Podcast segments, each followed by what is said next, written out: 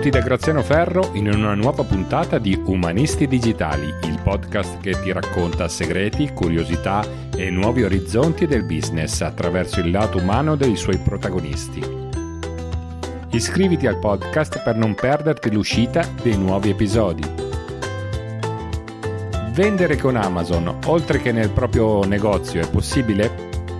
Come si organizza un consulente digitale alle vendite?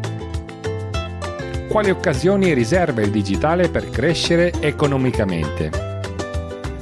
Da geometra ad assicuratore, una grande passione per la tecnologia ed il web e una predisposizione innata ad aiutare il prossimo. Andiamo a conoscere il nostro ospite. Io sono Enrico Girotti e nella vita aiuto le aziende italiane a vendere i loro prodotti su Amazon. Come hai organizzato il tuo lavoro? Mi sveglio tutte le mattine abbastanza presto e cerco in maniera molto metodica e umile di dare un supporto a tutti quei clienti che quotidianamente hanno la necessità di vendere prodotti su Amazon o che vogliono iniziare adesso a spostare parte del loro business, del loro canale di vendita dall'offline all'online. Enrico, qual è stato il tuo percorso? Come sei arrivato dove sei ora? Eh, il percorso è stato bah, lungo, eh, molto, eh, come dire, molto stimolante perché io non nasco come un, uh, come un, un appassionato del web, o meglio, come un informatico, un marketer, come vogliamo chiamarlo, ma mi sono diplomato geometra, come ben sai, e poi la passione per la tecnologia e l'informatica uniti a delle oh, doti insomma normali di buona, buona capacità di relazionarsi con le persone mi ha portato a fare per tanti anni il commerciale, quindi il, il venditore per diverse aziende anche importanti italiane del settore del, del software e dell'informatica. Poi da lì, insomma, nel, in questi ultimi anni il mondo della vendita è molto cambiato e ho cominciato anni fa a cambiare il mio modo di lavoro, passando, spostandolo molto di più dal, uh, dall'offline all'online, pur mantenendo questa grossa, come dire, passione per uh, portare a casa dei risultati di vendita. E quindi da lì ho cominciato ad aprire mie, mie attività di vendita in proprio e poi ad aiutare, eh, come ti dicevo, aziende, artigiani a, a, vendere i loro prodotti su Amazon, comunque aiutare tutti coloro che vogliono in qualche modo capirci qualcosa in più eh, rispetto a dove sarà, dove sta andando l'evoluzione del mercato e cominciare a muovere i primi passi in questo, in questo settore. Qual è il tuo prossimo progetto o il tuo orizzonte di cambiamento più prossimo?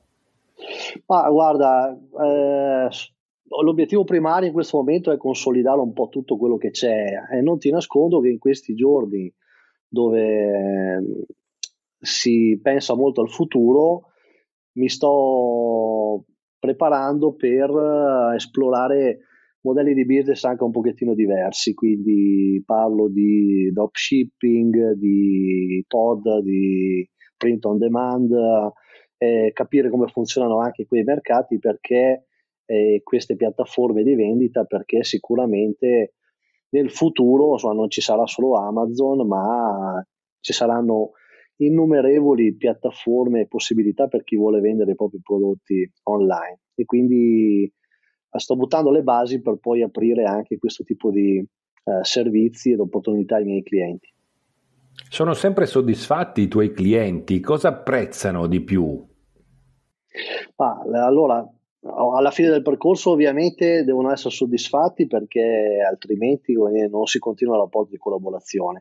È chiaro che eh, quando si parla di consulenza, di avviare un progetto e creazione di un canale di vendita online, il lavoro viene fatto a quattro mani, insomma, è come tutte eh, le attività che si portano avanti con costanza e serietà, ci sono momenti di difficoltà eh, e momenti di gioia. È chiaro che la capacità e quello che fa il risultato è come dire, la, il rispetto e la professionalità che entrambi si mettono si mette in campo, quindi io come professionista e il cliente come ehm, eh, imprenditore e la volontà a quattro mani di, se ci sono delle difficoltà che comunque si trovano sempre durante un percorso di questo tipo, eh, la volontà di ragionare insieme e di trovare soluzioni ai problemi.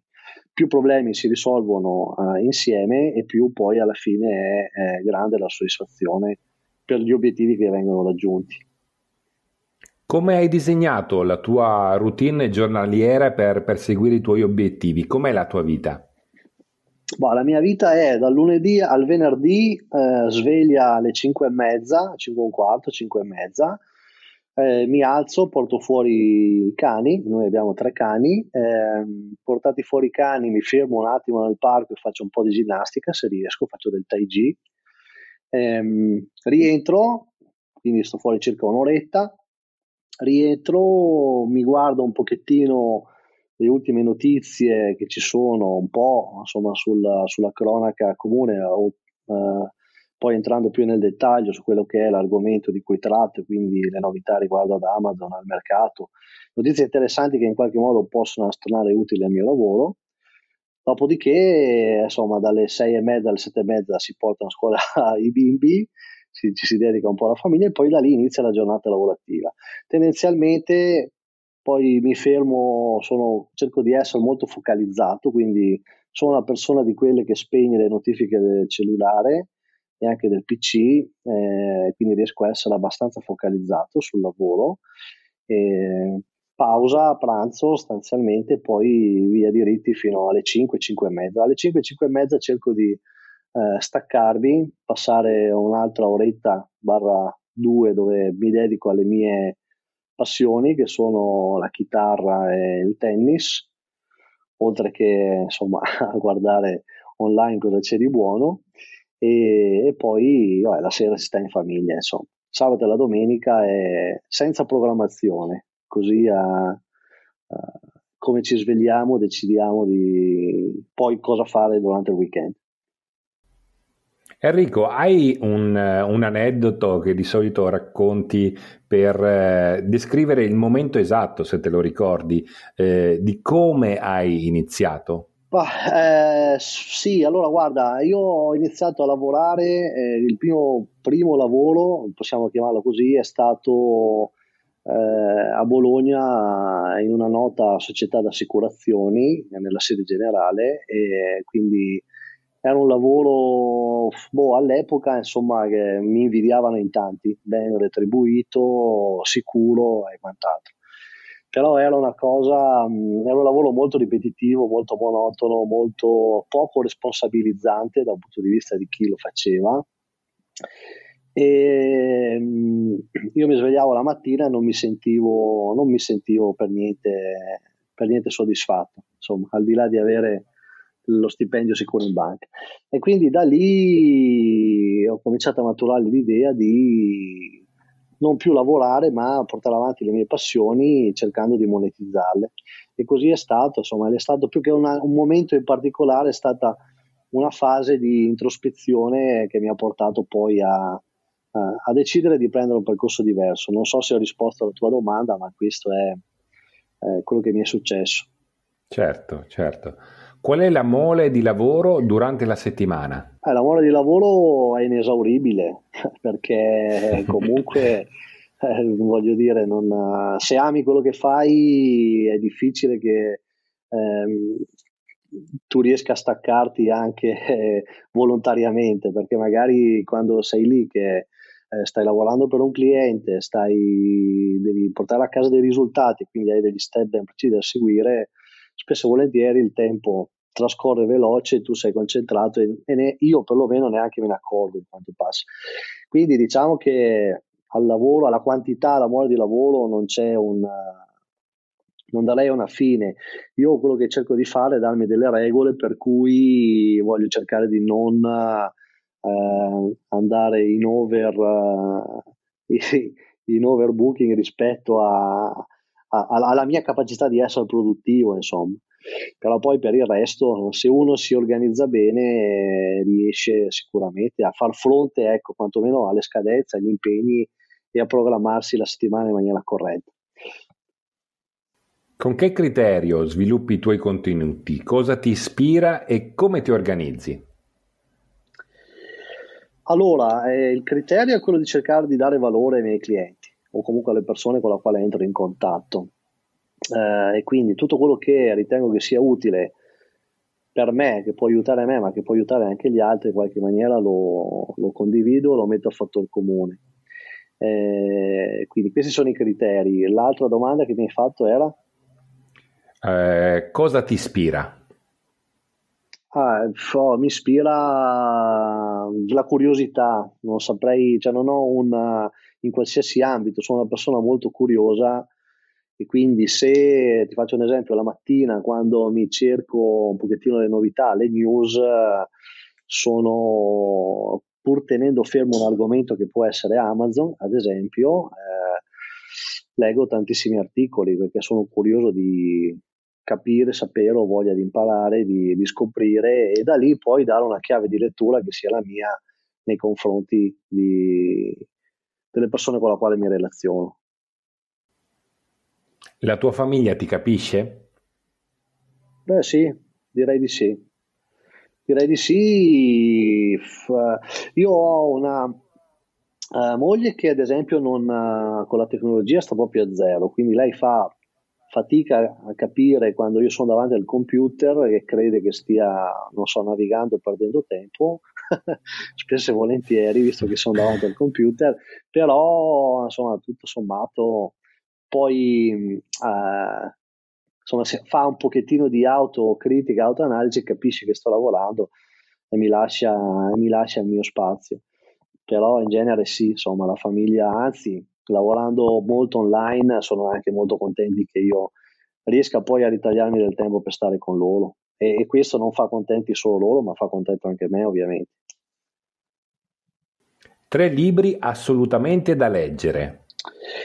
Allora, guarda, eh, io sono uno di quelli che legge eh, prettamente, prettamente eh, letteratura manualistica inerente al mio settore. Però se devo dirti eh, un libro assolutamente da leggere secondo me è eh, Chi ha spostato il mio formaggio, anche se è un libricino per bambini, ma però secondo me è, molto, è un evergreen e può insegnare molto anche a livello uh, lavorativo. Eh, la magica arte del riordino, quindi ti parlo di libri in questo momento che non, che non fanno parte del, del business eh, prettamente. E poi eh, Fattore, ad esempio, 1% di Luca Mazzucchelli, che l'ho letto recentemente e mi è piaciuto molto. Cos'è secondo te la felicità? Eh, la felicità è eh, accontentarsi di quello che si ha. Cioè, io sono convinto che una persona è felice nella misura in cui riesce essere, ad apprezzare le cose che ha e non quelle che gli mancano. Eh, puntando ovviamente ad avere, eh, se desidera qualcosa in più, impegnandosi a raggiungerle, però quando uno si sveglia la mattina deve essere grato e felice per quello che ha. Se una persona non è grato e felice per quello che già ha, eh, molto probabilmente è difficile che possa trovare la felicità da qualche altra parte. Questo è il mio personale punto di vista. Qual era uno dei tuoi più grandi sogni da bambino? Diventare un chitarrista famosissimo. Hai a disposizione un solo desiderio. Cosa mm. domanderesti al genio della lampada? Infiniti desideri non è una richiesta valida. Cosa chiederei al genio della lampada? Questa è una domanda che mi sono fatto spesso negli anni, Graziano, e devo dirti che eh, la risposta che mi sono sempre dato è eh, che non vorrei che ci fosse, cioè chiederei che veramente nel mondo non ci fossero guerra, fame e, e tutte queste persone che sono non per loro colpa nate in posti eh, che non permettono insomma, di vivere una vita serena e felice. Se ne avessi la possibilità, quale domanda faresti al creatore dell'universo? Bella questa. Uh, uh, ci dovrei pensare, te lo, te lo, dico subito, vediamo, vediamo cosa viene in mente. È una, domanda importante questa. Eh sì. Eh, per cosa fare, cosa chiedere al creatore dell'universo? Eh, non lo so. Direi è una domanda troppo importante, non lo so. Posso darti risposta in un secondo episodio? va bene, va bene. Eh, vuoi aggiungere qualcosa a questa intervista? Ah, posso aggiungere che insomma credo che tornando al discorso della felicità e la chiave della felicità, credo che ognuno di noi debba eh, come dire, accettare se stesso, accettare quello che si ha, eh, fare i conti con le proprie passioni, con la propria voglia, con la propria natura e che non si debba mai eh, snaturare per uh, compiacere altri, per uh, un lavoro che magari non, non, gli piace, ma di seguire quello che è il proprio, il proprio essere, la propria persona, proprie, il proprio istinto tante volte. Ecco. E, e, questa cosa credo che sia è una, è una, una filosofia che mi ha sempre eh, guidato, mi ha sempre aiutato a fare delle scelte anche in momenti importanti, che però insomma sul lungo andare mi ha sempre dato ragione e soddisfazione. Quindi eh, forse è il consiglio più banale del mondo, però eh, io consiglio a tutti di dire, capire bene che tipo di persone siamo, uh, fare molta introspezione e um, essere se stessi in qualsiasi ambito, soprattutto assecondando le nostre peculiarità nel mondo lavorativo, nel mondo familiare nel mondo sociale, insomma adesso quando torneremo ad avere una socialità con gli altri e quindi questa è la cosa che eh, tengo ad aggiungere insomma.